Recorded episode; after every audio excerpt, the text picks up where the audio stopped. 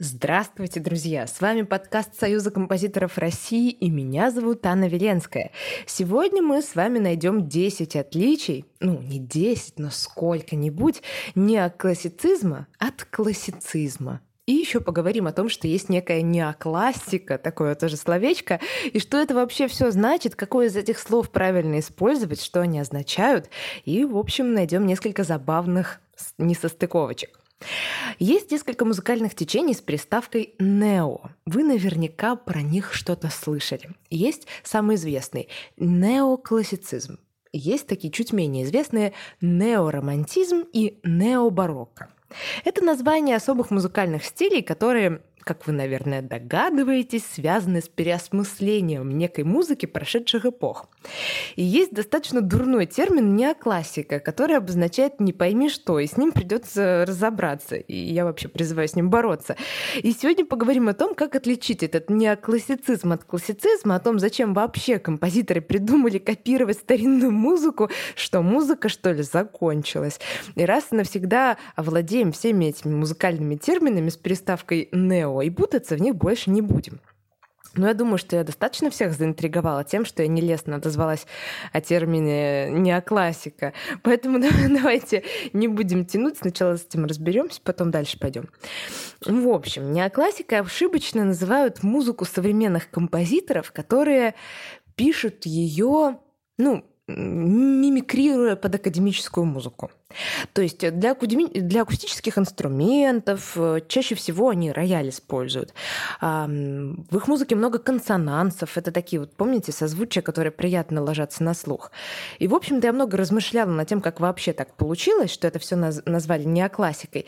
И мне пришло только, пришел только один ответ. Скорее всего, люди просто противопоставляют эту музыку некой сложной музыке 20 века условной, которая была диссонирующая и атональная, а теперь вдруг стала тональная и приятная. И, в общем, люди назвали это как новая классика, неоклассика. Вот какая-то такая есть мысль. Может быть, это все объясняет. Ну, вот неоклассика у нас звучит примерно так. Вы все ее слышали.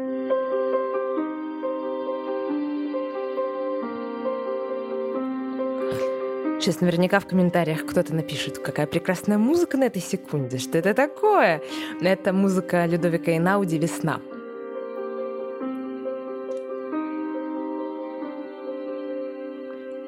Ну, пожалуй, хватит. Ну, там дальше все понятно, там повтор пойдет. Так, э, ну, вы не думайте там, что я эту музыку не люблю. Вообще-то я ее очень люблю, и иногда слушаю, и иногда даже изучаю. И на нескольких лекциях я про Инауди говорила, его включала, и мы его разбирали вместе.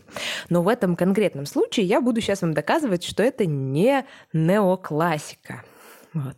Тяжело, когда хочется сказать «не», а потом «неоклассика». Почему-то язык начинает запутываться. Попробуйте. В общем, на деле такое музыкальное течение, которому принадлежит то, что вы сейчас послушали, оно называется сентиментальный минимализм. Вот минимализм — это почему? Это потому что мало нот, а одна эмоция, повторяющийся паттерн, повторов много. У этой эмоции сменяются только оттенки, да, то есть она чуть сильнее, чуть слабее, но в принципе это некое одно состояние. Почему сентиментальные? Ну, потому что эмоция здесь главенствует над всем, над формой, над смыслом, над музыкальными красками, потому что есть, например, очень разный минимализм, да, есть такой более академический минимализм, который даже иногда неприятен на слух, такой сложный. Есть э, такой метамодерновый совсем минимализм, в общем, потом расскажу очень много там всего вкусного. Но вот это конкретно, это сентиментальный минимализм. Музыка состояния, да? Короче говоря, минимализм не может быть неоклассицизмом, потому что минимализм — это музыка состояния, как я уже сказала, а классицизм — это музыка процесса. Она все время видоизменяется, все время там что-то происходит. У Моцарта повторяющихся тактов, в принципе, э, надо поискать, да, все время там музыкальные фразы, они чуть-чуть варьируются и все равно приходят в какое-то другое место, все время там что-то, да, происходит. А, поэтому это музыка процесса. А сейчас я вам покажу несколько примеров музыки, которые на самом деле являются неоклассицизмом, и вот я вас уверяю, вы разницу сразу почувствуете. Ну вот, например, это неоклассицизм.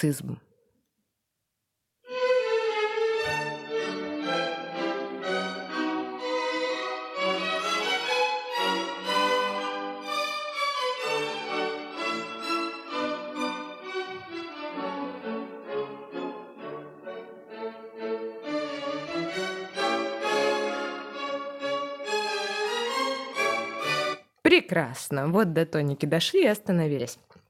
В общем, это Гавот из классической симфонии Прокофьева. Приятная музыка, я думаю, всем знакомая на слух. И чувствуете, что-то здесь пахнет Гайдном. Даже не Моцартом, не Бетховеном, а именно Гайдном, чем-то вот таким вот. Значит, что здесь Прокофьев сделал? Он использовал формы и элементы эпохи классицизма. Причем делал это в достаточно чист, в чистом виде, но сделал хитрое изменение в аккордах, которое только внимательному слушателю будет выдавать то, что эту музыку, в общем, написал не Гайден, не Моцарт, а Прокофьев из 20 века. Вот смотрите, он берет ритм из классицизма, структуру музыкальных фраз – да, что-то в этом есть такое свое, родное, знакомое, как из симфоний. Но время от времени он резко меняет тональность. То ее повышает каким-то сдвигом, то понижает. И использует такие особые терпкие аккорды, которые дают нам сигнал. Так, мой слуховой опыт подсказывает, что-то у Моцарта я такого не наблюдал. А у Прокофьева сполна. И вот эта терпкость, какая-то а, ощущение шутки, свежести, чего-то необычного, немножко кислотного, вот они выдают то, что это вполне себе неоклассицизм, а не классицизм. Прокофьев здесь очень так нормально балуется, шалит, а, и оркестровка, кстати, я забыла сказать, что оркестровка у него тоже в стиле Гайдна. И вот она как раз сочетается с этим налетом новых гармоний. Мне нравится эта фраза налет новых гармонии. Вот так, в принципе, чувствуете совсем не как у Энауди. И вот еще хотела вам включить такой странный пример неоклассицизма. Мне он ужасно нравится. Это, по-моему, просто уморительно. Так, я, по-моему, проговорилась, да, что это неоклассицизм. Ну, давайте сделаем вид, что я этого не говорила. Попробуйте угадать. В общем, классицизм это настоящий или все-таки неоклассицизм? Ну, а для самых догадливых все-таки подумайте, почему. Что же здесь выдает? Что здесь мешает нам подумать, что это Моцарт написал? Поехали.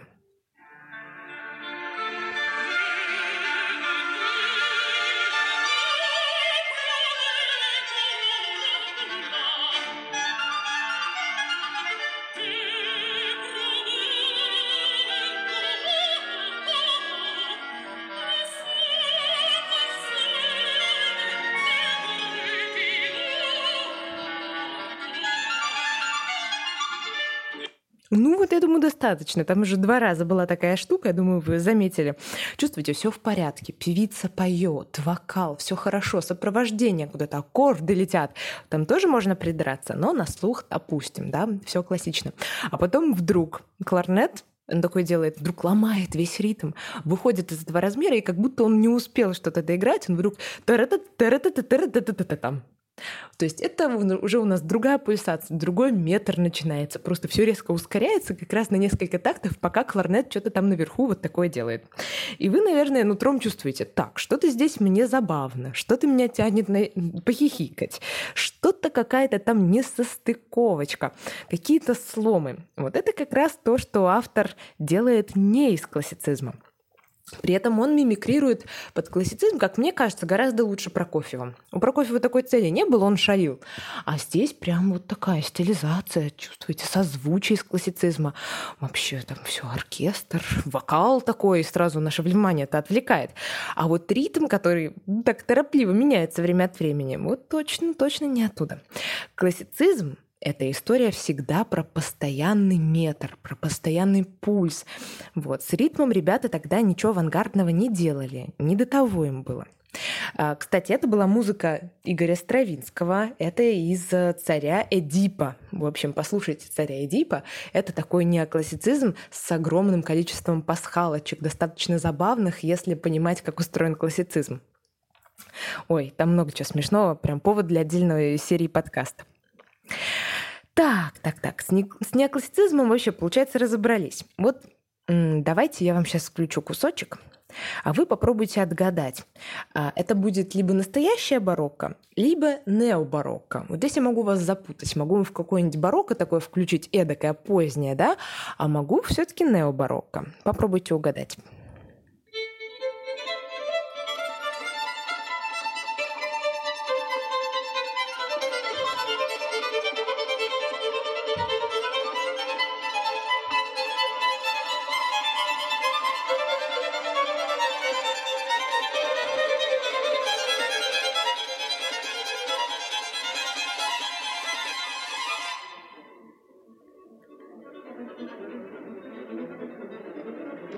Ну, думаю, что сейчас достаточно, уже, наверное, догадались, что что-то здесь не так.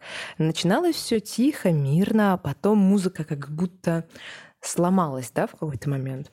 Так вот, если там что-то ломается, то уже, уже не барокко, да, какой-то хаос случился, все понятно. Значит, это вначале была стилизация, а потом композитор пошел все это дело смешивать, немножко вот так э, хаос наводить. И, скорее всего, тоже такой маркер. Если все ломается хаотично и приходит какому-то какой-то неразберихе, да, такой, и темно становится, и страшно, то это, скорее всего, постмодерн. То есть это вот такая эстетика уже под конец 20 века. А, и кто у нас главный необорочный постмодернист? Это, конечно, Альфред Шнитке. Да, Шнитке. Мы про него тренажер делали. А, может быть, помните. В общем, он писал у нас в конце 20 века, и тогда барочные формы были очень актуальными. Ну, непонятно почему, правда? С какого перепуга вдруг они стали актуальными? Давайте разберемся. А у эпохи барокко и у эпохи 20 века есть какие-то общие смысловые вещи, которые их объединяют, такие достаточно э, тонкие. То есть, понятное дело, различается палитра у композиторов, все у них различается, опыт прошедших веков, само устройство жизни в обществе, но вот есть прям скрепляющая одна вещь. Это отстраненный взгляд на эмоциональность отстраненный взгляд на эмоциональность. Вот в эпоху барокко главной музыкальной теорией была теория аффектов. Это люди считали, что если они определенные созвучия дают слушать э, людям, да, простым, то они определенную эмоцию будут испытывать. То есть чувствуете, какой-то здесь есть не знаю, можно ли сказать, что это оксюмарон, да, что э, эмоциональность мы пытаемся э, обуздать рационально. То есть умом создать такую систему, чтобы люди что-то чувствовали, когда мы совершаем определенные действия. Это же сверхрациональная идея, но она завязана на эмоциях. Чувствуете, да, все уже какой-то водоворот получается, да, даже словесный. То же самое, по сути, делает 20 век, да? А, пытается обуздать эмоцию, передать ее какими-то более или менее искусственными средствами. То есть то, что придумывается, все системы музыкальные, все стили новые авангардные, они делаются для того, чтобы эмоцию передать, но придумываются рационально. Вот такая вот история. И композиторам резко стали пригождаться, а, что у нас там, полифония, всякие разные каноны, барочные инструменты. Вдруг э, Шостакович пишет прелюдии и фуги. Да, это же вообще баховская тема. И, в общем, такая вот волна получается. 20 век действительно с эпохой барокко они чувствуют какую-то ментальную связь. И я думаю, что такие барочные интонации Шнитки используют такие, как образцовые, чистые, понятные такие, какие-то настоящие, такая настоящая музыка, которую потом ломает целый шквал хаоса. Так, давайте подведем итоги, а то много было информации – да, чтобы не запутаться, сейчас мы еще раз все повторим. Итак, неоклассицизм, неоромантизм и необарокко – это стили, в которых композитор использует средства ушедшей эпохи. Но либо не весь комплект, что-то берет, что-то не берет. Да? Помните, как Прокофьев сделал, да, а все взял, а вот э, аккорды сделал терпкие, да. Либо композитор видоизменяет эти старинные средства так, чтобы получилась такая вот удивительная, удивительный сюрприз для слушателя, который тот может раскусить. Так, с этим разобрались. Дальше. Необарокко и неоклассицизм трудно отличить на слух. Если вы в этом чувствуете себя не очень уверенно, как-нибудь слабовато, вот слышите на концерте что-то и хотите другу сказать, что это вот либо неоклассицизм и либо необарокко, а вот определиться не можете. Что ж тут сказать, чтобы не сесть в лужу? Так вот, говорите неоклассицизм. Это гораздо более распространенный термин, более общий. В принципе, ничего страшного не произойдет, если вы какой-нибудь необарокко назовете неоклассицизмом. Вот сейчас давайте я назову несколько произведений, в которых можно этот неоклассицизм послушать. Да? Для чего это нужно? Чтобы знать музыку, надо иметь наслушанность, да, такую осознанную. То есть вы можете эти произведения погонять у себя в плеере, и ваш слух привыкнет к этому стилю, потом вы просто будете его отличать из всех. Вот мы сегодня с вами слушали кусочек из «Царя Эдипа» Стравинского, кусочек из «Кончерта Гросса» Шнитке, да, такие по-итальянски пишется «Кончерта Гросса», а кусочек из классической симфонии Прокофьева. Гавот – это один из номеров классической симфонии. Дальше пошли. Неоклассика — это странный полутермин. Мне он не нравится. Им обычно называют такую, знаете, музыку слез, да, сентиментально-минималистичные композиции, которые очень хороши, но классикой быть не могут. Они ближе к эстрадным формам. Вот на деле минимализм не может быть неоклассицизмом, потому что минимализм — это музыка состояния, а классицизм — это музыка процесса. Самое важное, что в ней есть, это то, что она все время куда-то идет, что она процессуальная, да, от этого все симфонические формы родились, да, и если из, из классики это дело вынуть, то все, она порушится, как мне кажется, да, не аккорды в ней важны. Вот, все время она видоизменяется. Ну что, друзья, не путайте приставки «нео», Слушайте неоклассицизм, неоромантизм, необарокко. Можете слушать неоклассику, но тогда называйте ее правильно, сентиментальным минимализмом. Любите современное искусство. Увидимся и услышимся в новых сериях подкаста Союза композиторов. Ну а с вами была Анна Веленская. Все, до встречи. Пока-пока.